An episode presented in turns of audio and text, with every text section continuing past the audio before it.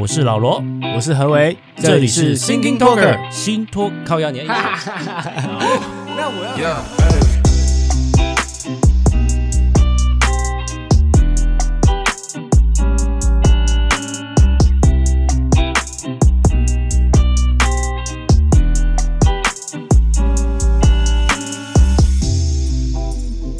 嘿，你好，你好。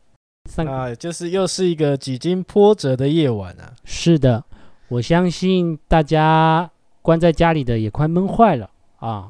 那闷坏了，没有被关注的，但我还好。哦，我跟我平常是，诶，有防疫跟没防疫，其实我觉得我差不多。啊，你是说你个人的状态是吗？我个人的状态啊，因为我跟可能跟其他业态不太一样吧，就啊。还是要去公司，然后正常的就是从家里出发到公司，然后从公司回家，就跟平常一样。嗯，对啊，没什么变。我觉得还有一点就是，中南部的县市好像是没有到扩散的那种严重程度，所以就是说还行啊。哎，我不知道，像因为你现在在北部嘛，是你你北部的感受状态是怎么样的？呃，其实一开始很紧绷。但是后来，其实我觉得大家有点防疫的疲态，但是还是有都有防护做好，但就是保持着一种还是要生活的那种心态在工作。这样。是，我一直有一个很大的疑问，是，就是好，今天这个东西发生了，然后他们在做筛检，快筛，他们讲那个什么快筛啊、PCR 什么的，那这个一筛叫做阴性，对，就没事吗？啊，当然不是啊，因为快筛的。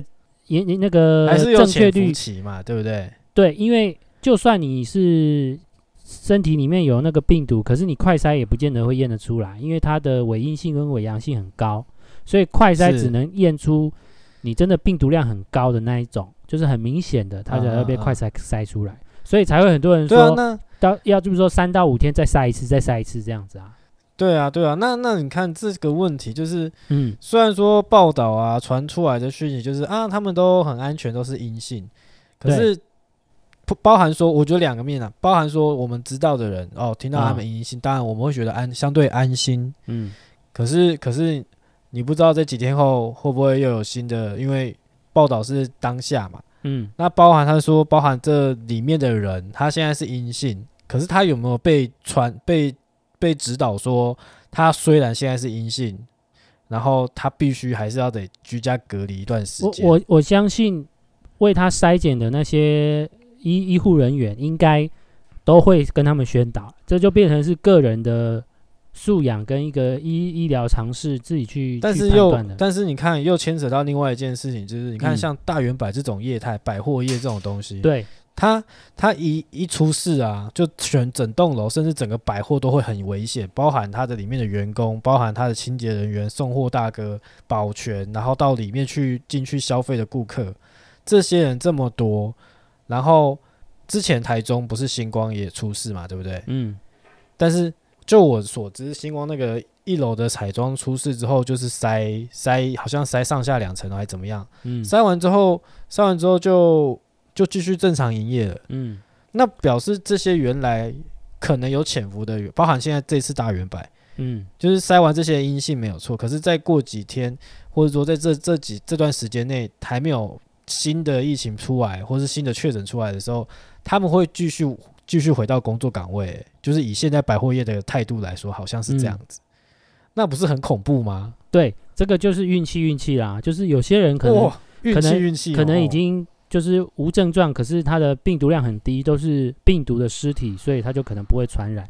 那可能因为可能百货业大部分比较年轻啊，他不像老人家哈，抗体比较那个抵抗力比较差。然后或者是他只是传给他的家人，那就是从家人那边去框列出来。因为他如果真的有扩散出去，基本上盖不住了。哦，台中今天也不会办例案例这么少了哦，我我同意，就是说。当然不会说盖不是不是盖不盖得住的问题，就是对。但是像这就无可避免。比如说我讲我我讲的是像百货业这种东西，就是他们会去，而且我还经常看到那个他们讯息，就是讲说，呃，他们员工都是很多其实就已经不舒服了，然后还被迫要上班。那那这些大算是也算是潜伏破口嘛？当然你说哦，我们都是偏年轻的啊，啊好像比较相对的比较有抵抗力什么的。嗯，那它还是破口嘛？而且像你看这次那个新的 Delta 的病毒，它是针对年轻人是比较有感感染力的。嗯、那如果说这个东西来到了所谓我我们现在讲比较容易的容易中，然后又是年轻人在聚集的地方，商圈啊或百货业，嗯、那不是？你如果去无视它，或是你只是任由它，就是啊，大家为了要维生，为了要经营，继续营运下去，然后变成一个更大的破口，怎么办？其实啊，那个 Delta 的 R 零，就是说它的 R 零值为什么比较高，传染力比较强？其实并不是因为年轻人呐，主要是因为年轻人比较会跑来跑去啦，因为这个原因，所以才会变得好像是年轻人比较会中。其实没有啦，其实病毒是不分年纪的啦，只是因为它是在。呃，印度，然后英国这样子，这样又在爆发起来。因为像英国，他们已经就都有打打两剂了啊，然后大家都不戴口罩了嘛。那自然而然，那个 Delta，因为疫苗它也不是预防你中啊，它还是会中啊，它只是预防重症而已啊。所以也就是说，他们打完疫苗，他们还是会中。那加上他们又不戴口罩，觉得已经群体免疫了。可是 Delta 它传染力更强，那所以也就是年轻人会跑来跑去，那就是自然就是。就是变成这样，不过回头来看台湾的 Delta 啦，就是屏东这一次啊，我们的孟安啊，潘孟安是还 OK 啦，就是他算是嗯有积极在处理。那你真的有需要协助，那就是找找找中央去帮忙。我我不知道，像这次潘孟安不是透过那个很像那个里长广播，里长广播那个吗？在那边广播吗？哦，我我我看到的时候想说，哎。屏东不是县吗？怎么好像一个里而已的感觉？其实他们其实也蛮屏东，实在是很广，就是很很广啦。我觉得也还好，因为屏东基本上它没有那么密集，所以我认为它不会扩散到那么严重。所以它现在只是那几个村先隔离起来，先大家先不要到商店什么都关掉，这样子是合情合理的啦。对，对啊。而且中央也会、啊、可以啊，我觉得，我觉得他这次这次这个处置没有不好啦，嗯，这个处置是蛮好的。只是说他们在吵说，因为那个 Delta 的那个阿嬷跟他祖孙嘛，就是他们是户籍在台中嘛，那他们隔离是回到屏东的娘家去隔离啊，所以就在吵那个时候，到底这个确诊的意调到底是谁要去意调啊？这样子，但还好没有吵那么严重啊，只是在那边小争执而已啦，对。那这个反正那个中央跟地方，他们中央的每天早上的会议，他们都都会去开会讨论去处理，这都还好。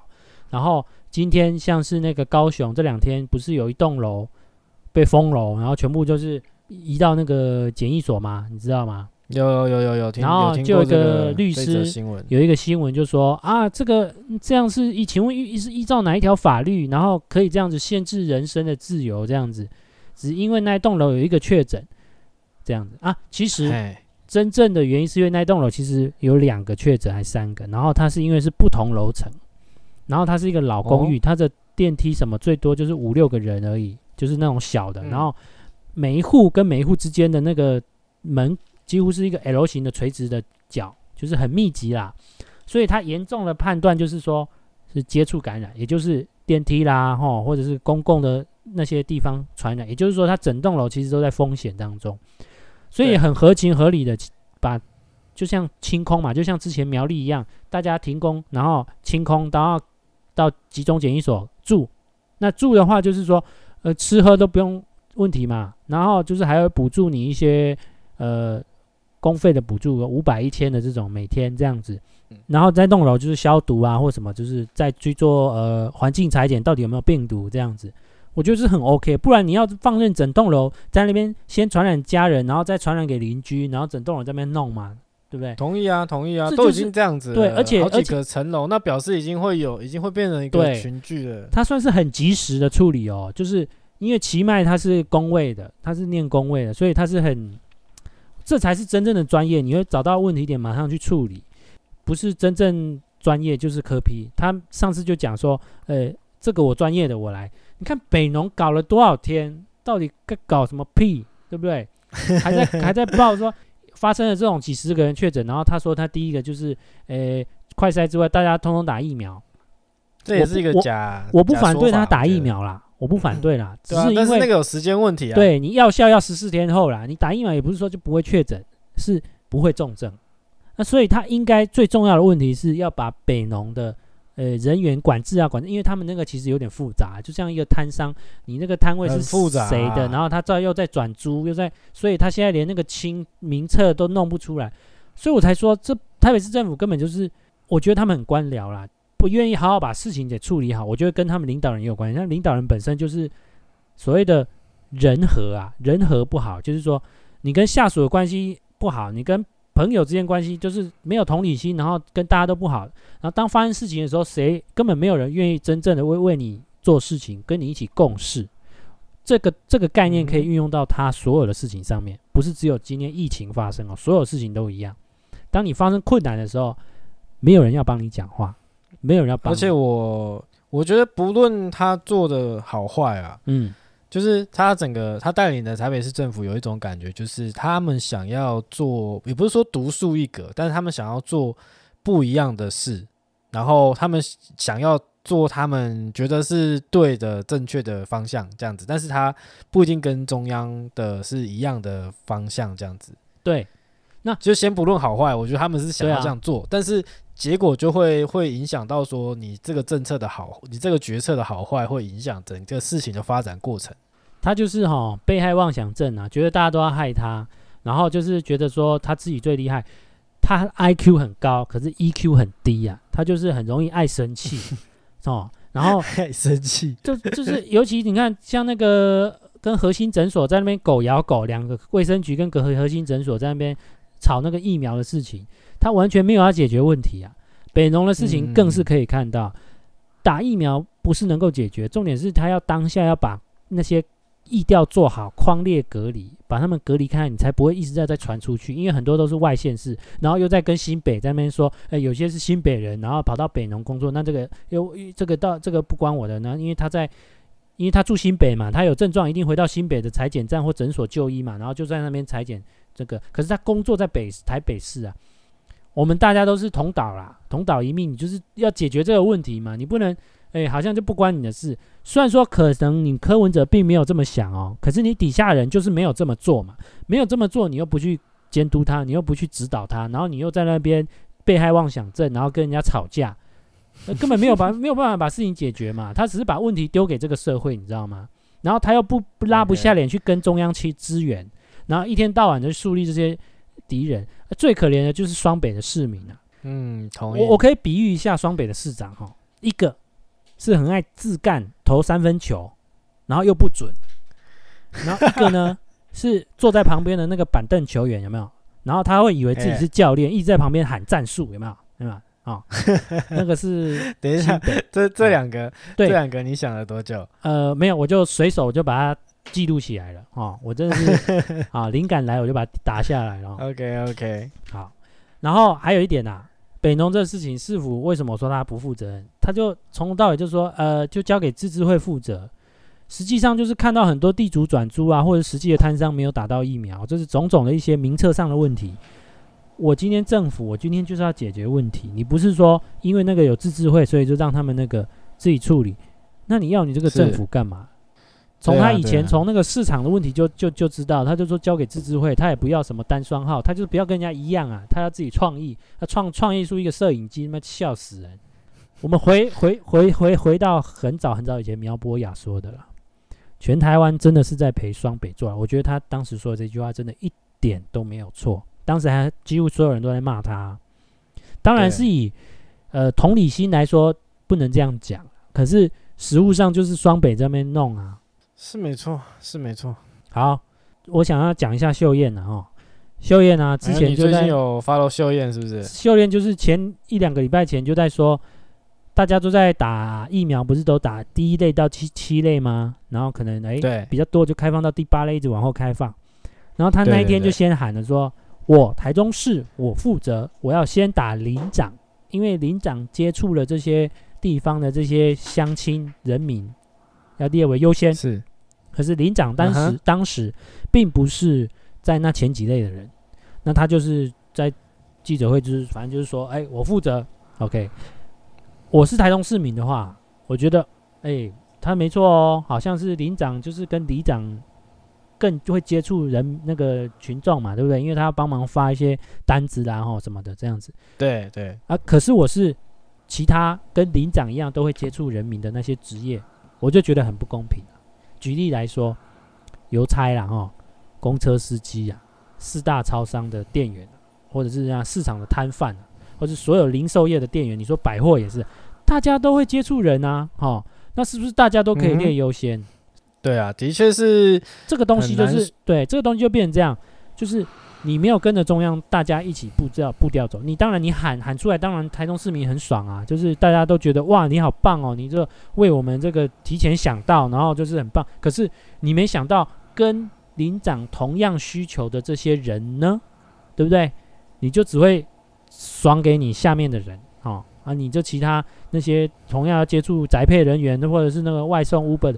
大家都要接触啊，谁不接触人？只是接触多接触少而已啊，还是不是为了工作、为了生活这样子而已啊？所以我觉得他这一点啊是，不 OK 的啦。但是还好啦，反正呃台中目前也没有出大乱子，对不对？对啊，我觉得还好的是，台中目前没有出大乱子。嗯、对啊，因为台中如果出大乱子，应该不是这个样子的。没有，我觉得这个也算是运气运气啦。因为秀燕其实她个性也是蛮。蛮二把的哦，我觉得。还忘记讲到新竹哇，不但是有效率，而且弄得很漂亮。它那个于美丁式的打法，这样子座位这样子，连座椅都是全摆的，然后排得漂漂亮亮。然后市长在那边拍个沙龙照，哇！虽然说沙龙照是多的啦，但是我觉得很爽啊，看起来就漂亮哦。今天又有说，哎、欸欸，这个我没有接到讯息，是什么东西？你去看那个新竹市林志坚的 FB 或什么都有，就是新闻上也有，哦、就是他当时就是。安排的妥妥当当，距离拉的漂漂亮亮，然后就是鼓励孕妇来打莫德纳这样子。然后今天还有，就是他今天画面就是说，哎、欸，妈妈坐在椅子上，旁边有个小椅子，给她另外一个小孩，然后怀孕的妈妈就可以安心的在那边打，打完之后在那里休息，然后看有没有症状，就是从头做到尾，医生会来跟问诊、打疫苗、休息，这样从头到尾。然后陪陪伴的家属就坐在二楼的看台，因为它是个室内体育场，这样就是弄得漂漂亮亮、舒舒服服的。嗯，嘿。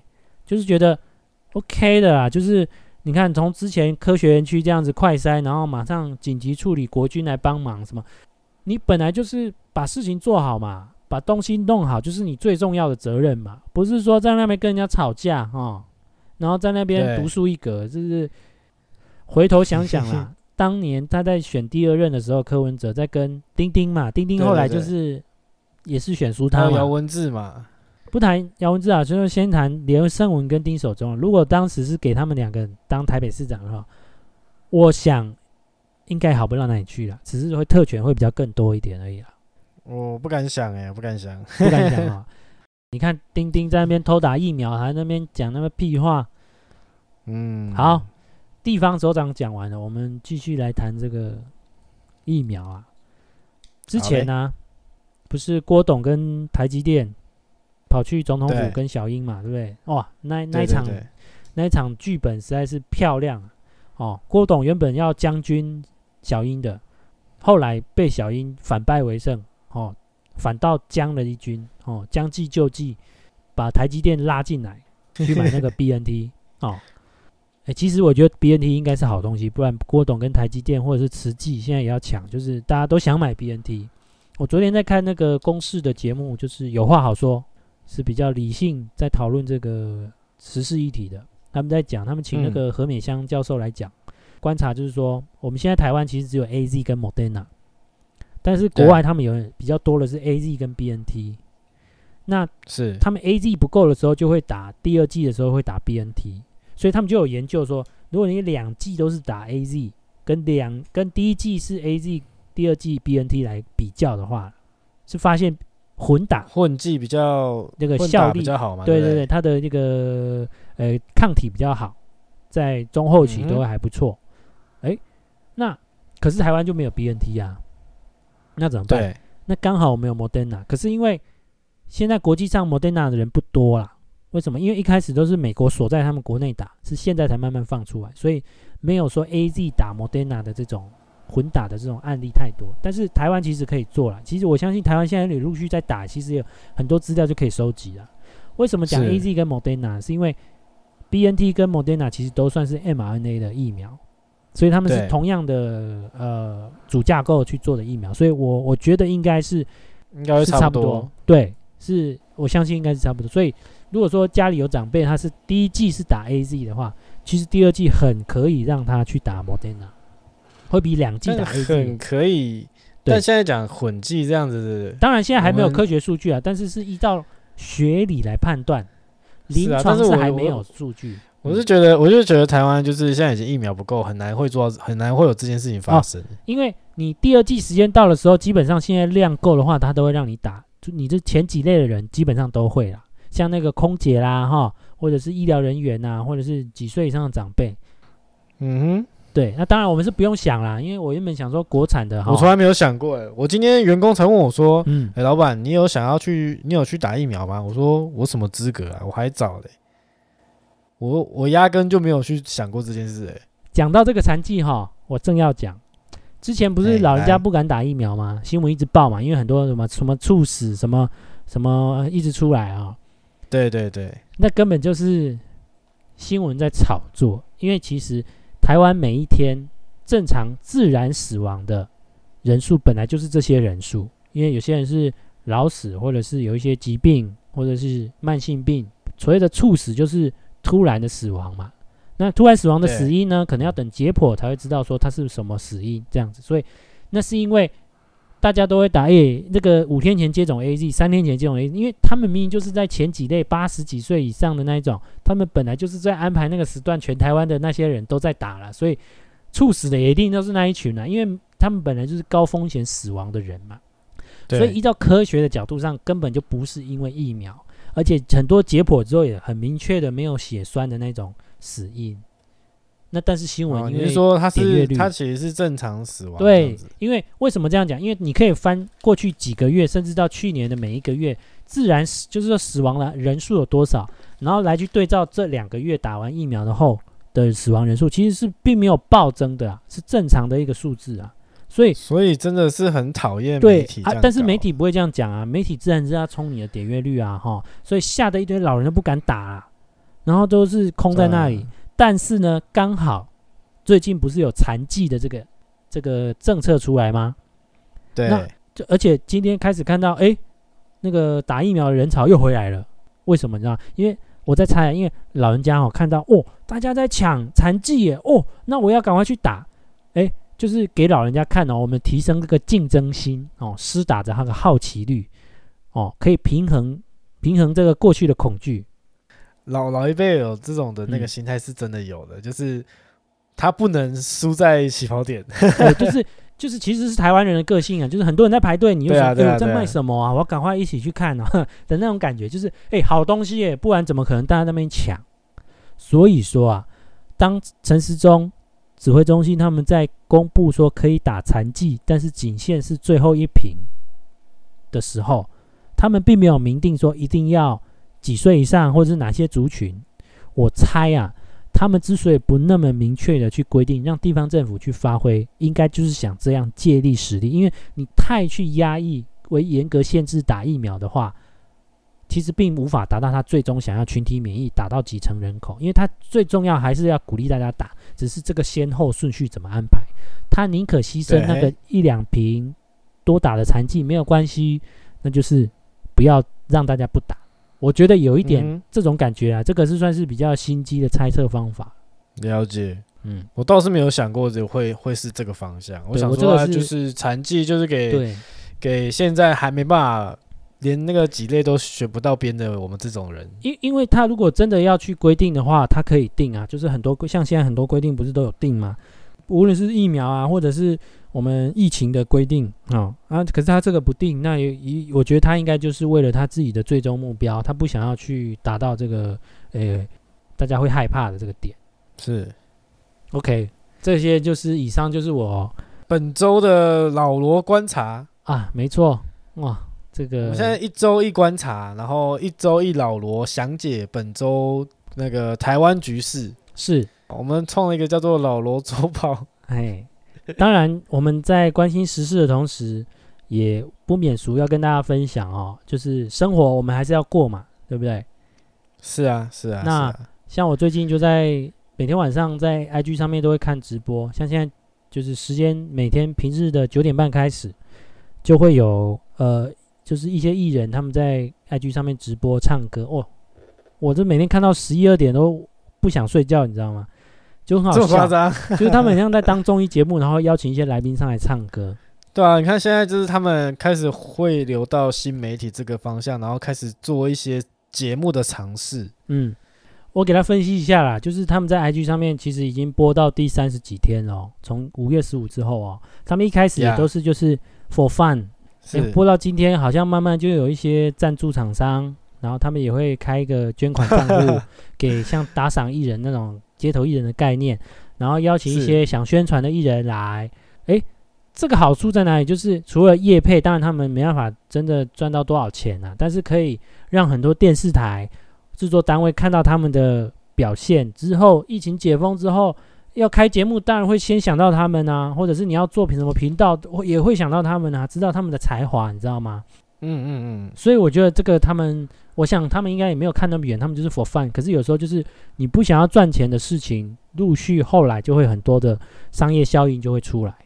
好，诶，可能七月十二号之后可能会，如果状况还是目前这样慢慢荡下来的话，有可能可能会开放局部的内用，也有可能啦。所以我觉得你现在可以先为到时候的做准备，就是包含你如果说真的开放的话，你现在内用要怎么规划？因为它一定是桌数一定会可能只能几个人。然后对啊，或者要隔很远，对对对对，所以说几平大只能几个人入对对对入内，然后要人流控管之类的。对对，所以你现在就一定要把那些隔板啊，那些所有东西你要先准备好，一旦开放你就可以那个啦，对不对？的确，然后这集播出叫大家都知道了。哇哇，那我剪掉了。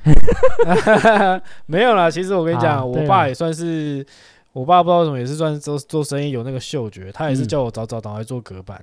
对啊对啊，没错啊。对啊，对啊，甚至你可以想更多，是就是想说，哎，到时候政府还有可能有哪些规定，或者是你可以做的更严格，让客人更信任你的内用制度。哇，那超屌啊，是是是对不对？我我有我有我有想这个方面，我有想过，可能就是本来以前是客人来就就就请他进来，对，可能之后直接很直接很那个改成预约制啊，嗯、会员制，嗯，或者我跟你讲了，你就在你在你们预约才能进来，这样，你就在你门口做一台那个。自动喷洒酒精的啦，进来就全身消毒，砰，这样子有没有？或者是你的员工有一个有一个 YouTuber 有做全身消毒的那个机器，对啊，或者是你的员工要怎么样的装备，让人家觉得说哇超专业，把它当做宣传啊，在做啊。嗯嗯嗯嗯嗯，哇，又讲太多秘密了，讲出来了，大家都听到了。没关系啊，这个我跟你讲，大家都想得出来。好，OK OK OK，好，好啦。哦，不过这个快筛我真的很想去买一组来验一下，就是现在超商都有卖嘛，可是他都卖五入的，我要找那个统一超商好像有卖单入三百五的来试一下，因为快筛站好像去那里也不是很安全。也是啊，你去那边集中的地方密度高，相对危险。哎呀啊，去那里筛筛到要是阳性，我就直接就被带走了。哎，你就。都拜拜啊，拜拜啊！人家我要带着麦克风，但是你可以对外联络啦。对，对，对，你可以对外联络，我们可以，你可以在防疫旅馆里面跟我继续录音。啊，我们就开直播，好不好？我们在防疫旅馆开直播。OK 了，好了。如果说你喜欢我们这集内容，或者是你自己啊、呃，在疫情这段期间，你有什么特别的经验想法，欢迎在下面留言告诉我们哦。那我们这一集就先到这边。那我是老罗，我是何为。大家拜拜，大家拜拜，下周见。